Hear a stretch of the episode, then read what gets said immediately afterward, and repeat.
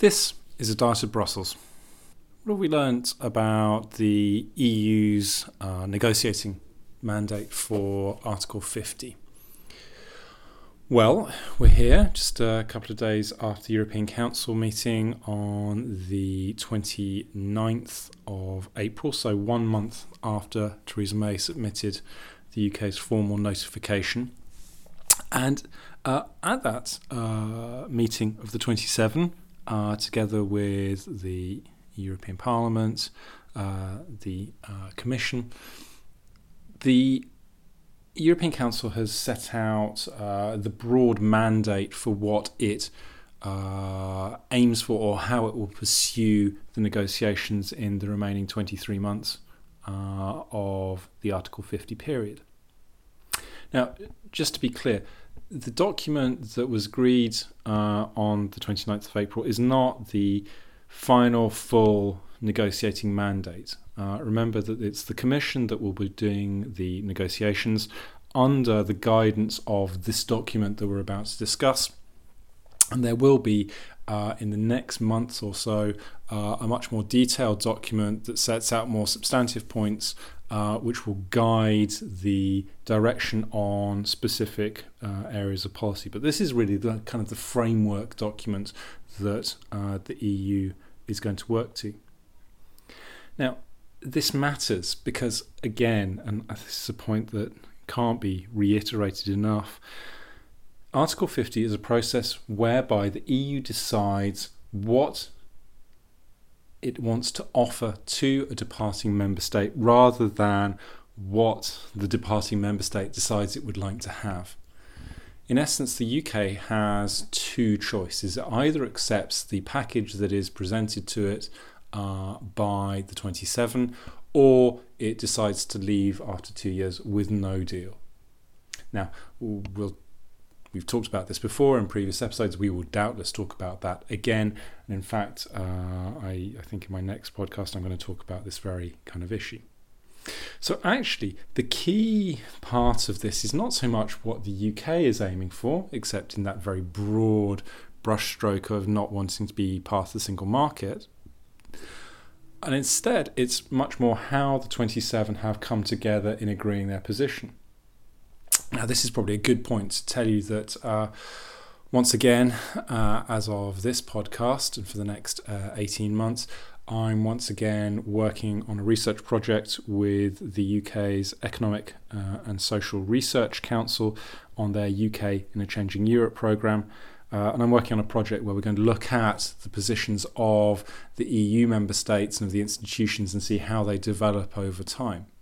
And we're going to be having a whole series of episodes where we're going to talk about those positions in a lot more detail. So I'm going to come back to that. But it's also just to kind of make sure you know where I'm coming from.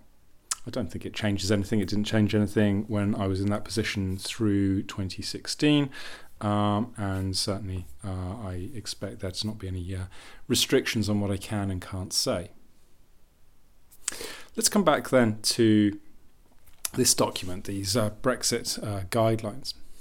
It's worth spending a bit of time just going through them just to talk about the detail. But I think that the first most obvious observation is that actually the EU has had a remarkably consistent position ever since basically June 2016. So almost from the day of the result, the EU has adopted a very consistent position.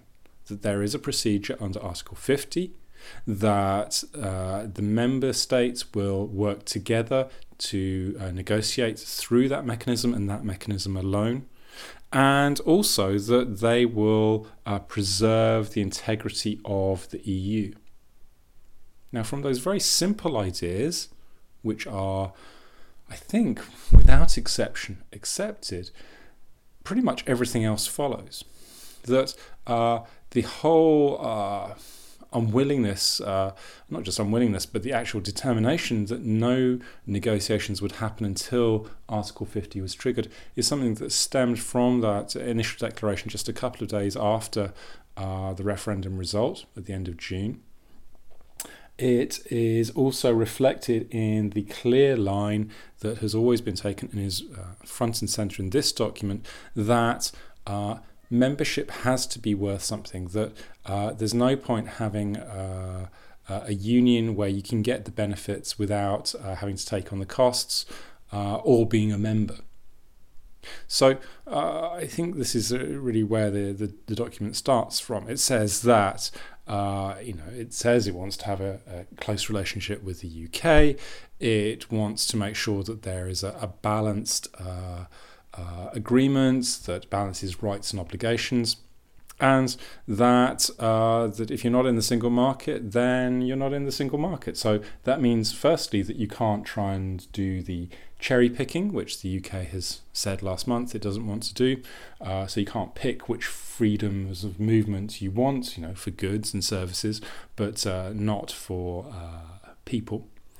But it also means that you can't go for sectoral agreements. And again, I think this is an important point, that a lot of the debate in the UK has been, well, for this section of the economy, we might be able to have some special arrangements and do something.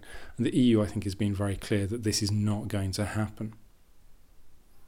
Now, linked to that, I think there's also a clear set of procedural commitments. The first one, and the most difficult one, I think, for the UK, is that this is going to be a very transparent negotiation. As we've seen already, the EU is neither willing nor able to conduct negotiations in secrecy. It's a massive undertaking. It involves 27 different governments, many different agencies and individuals, and the capacity of the system to retain information is basically zero. So given that you've got to involve a parliament, the European Parliament, plus a number of national parliaments in this discussion, there really is no way of doing this in anything other than a transparent kind of way. So we make a virtue of it. Second point that comes procedurally, apart from that transparency, is the notion of no deal until everything is agreed. So this is a staple of international negotiations, that you can have lots of interim decisions, but until you actually get the final signing of the document at the end of the process, you haven't got any agreement. Now, this is going to matter for the position of EU nationals in the UK and UK nationals in the EU, which both sides say they want to provide some certainty. And again, that's reiterated here in the European Council document. But I think until we actually get to the end of the process, there will be no guarantees about what rights are accorded to those individuals in either direction, unless one side decides to make a unilateral decision, and that would almost certainly have to be on the UK side. And it's very hard to see that will happen, given the probable inability of the 27 to reciprocate. Now, I think from all of this, we get then the rest of what follows. The tricky part, I think, for the EU is that there's an awful lot to be covered. It's clear that around that European Council meeting on the 29th, there's a degree of unhappiness around the general election announcement from Theresa May, because it basically means that until the 9th of June, assuming that Theresa May is returned to number 10, there are no negotiations. That the government has gone into PERDA, it's not going to do anything, and so even though the EU is basically ready to go, the UK is not. Now, the flip side of that is that the EU wants to structure and phase the way it takes these negotiations. So the first part is really sorting out the immediate effects of withdrawing, that you've got to unpack the immediate effects of leaving and deal with those, and then move on to a new relationship. So I think the wording of the document suggests that there will be separate negotiations about a future relationship, but there will also be some discussions about what that might look like and how that might fit. Now, the wording that the European Council document provides is vague enough that there is some flexibility here. So it says the European Council will monitor progress closely and determine when sufficient progress, keywords, has been achieved to allow negotiations to proceed to the next phase. So it's not an absolute, we have to tidy up the departure before we can think about the new relationship. But it's clearly saying that the first thing that is going to be talked about is sorting out the obligations that exist, financial, legal, political, and then we can start thinking about what comes after. Now, in all of this, I think that there is a query. There's a lot of wording in the document about the need for some kind of transitional arrangements, that it's clear that there is an awful lot of complexity. There's going to be a lot of uncertainty for economic operators, for citizens, for legal orders. And so there needs to be some kind of bridging mechanism, particularly if we're envisaging a new relationship.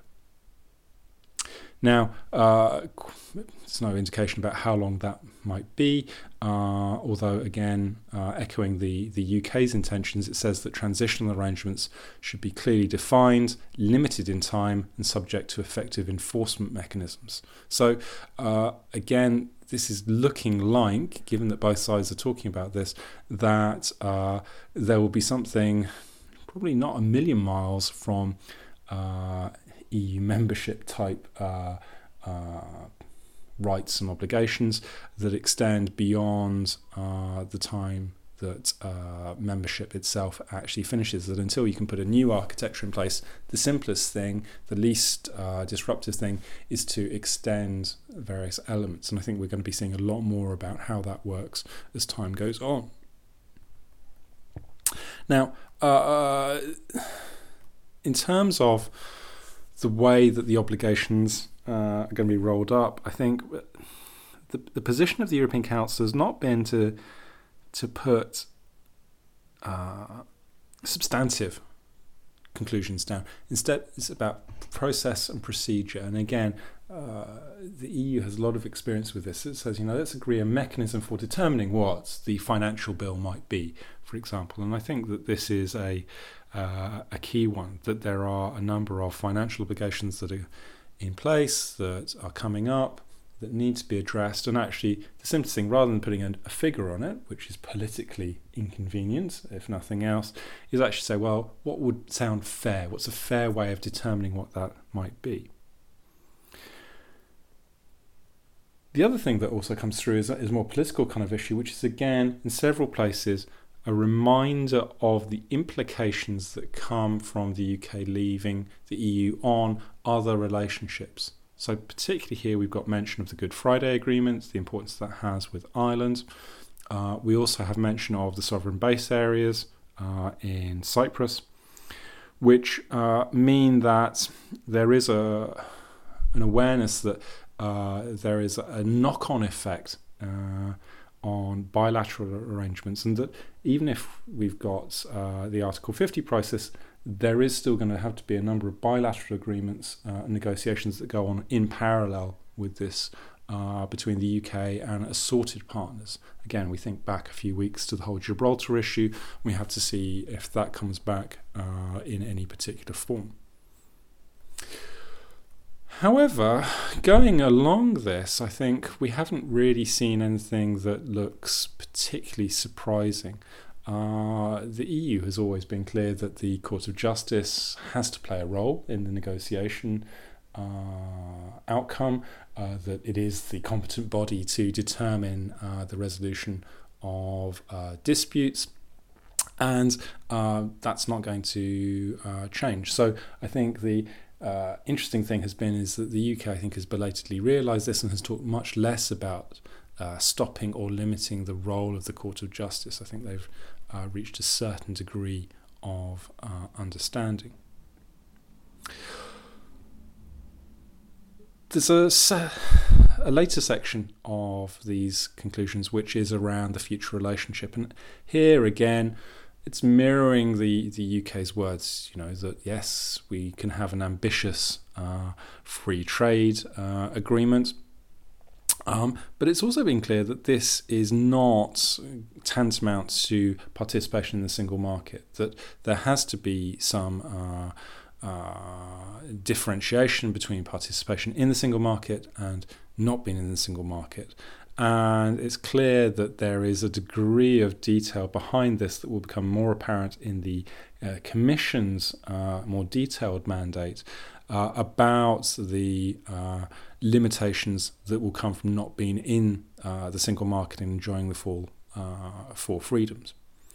Also, there's an awareness about the need to consider the implication and the relationship with other areas of cooperation, most obviously security, defence, foreign policy, other areas like this, that I think are going to be ones that will come through. Ultimately, I think the final point to draw out here is the final one of the conclusions, which is entitled The Principle of Sincere Cooperation. Now, this is one of the core principles of the EU, which says that member states should stand up for what they've signed up to, that if they've signed up for it, they should do it. And this is a general principle and one which has been used in lots of different contexts. But here it's basically saying that until the EU, the UK leaves the EU, it remains a member state. And I think that this has partly been triggered by the annoyance of other member states that the UK currently is refusing to make any to participate in any negotiations about the EU's budget, which needs to be discussed because it's in the middle of a general election campaign. Now, that has been its historic practice that during general elections it doesn't engage because of PERDA rules in these kind of discussions. But again, this is feels like an unnecessary diversion from what is going on. But the point here is that the EU has an ongoing life, both within the period of Article 50 and beyond. It needs to decide things. It has things on its legislative order book, and it needs the UK to keep on participating and being a member of the system right up until the last moment. Otherwise, there are knock-on effects for everyone else. So, key messages to take. Firstly, the EU has been remarkably consistent in what it is going to ask of the process. It has tried to frame that in terms of principles and processes rather than in terms of outcomes. Importantly, I think it has maintained up until now a very high degree of coordination, not just between the member states, but also between the member states and the European Parliament. And it's clear that the European Parliament has played a well-integrated role with the member states in drawing up these mandates. Now, I think at the beginning of the process, there was a lot of concern that the European Parliament might go off and make life a lot more difficult for everybody, but actually seems to be comfortably within the process. The proof of all of this is going to come in June, when we get to some negotiations. Does this system work?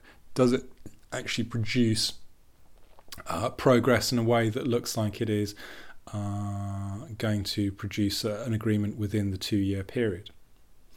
At this point, it's looking like the EU has a fairly consistent and structured model. The question is, where is the UK? And as I talk about in my next episode, about the Brexit supper, that might cause some issues. So we shall see. I will put a link up to these mandates in a blog post on our website, which is www.adietofbrussels.com. As always, if you've got questions or queries, things you'd like me to talk about, I'm more than happy to do that. You can reach me through the website or through our Twitter handle, which is @A Diet of Brussels. And I will talk to you soon. Bye.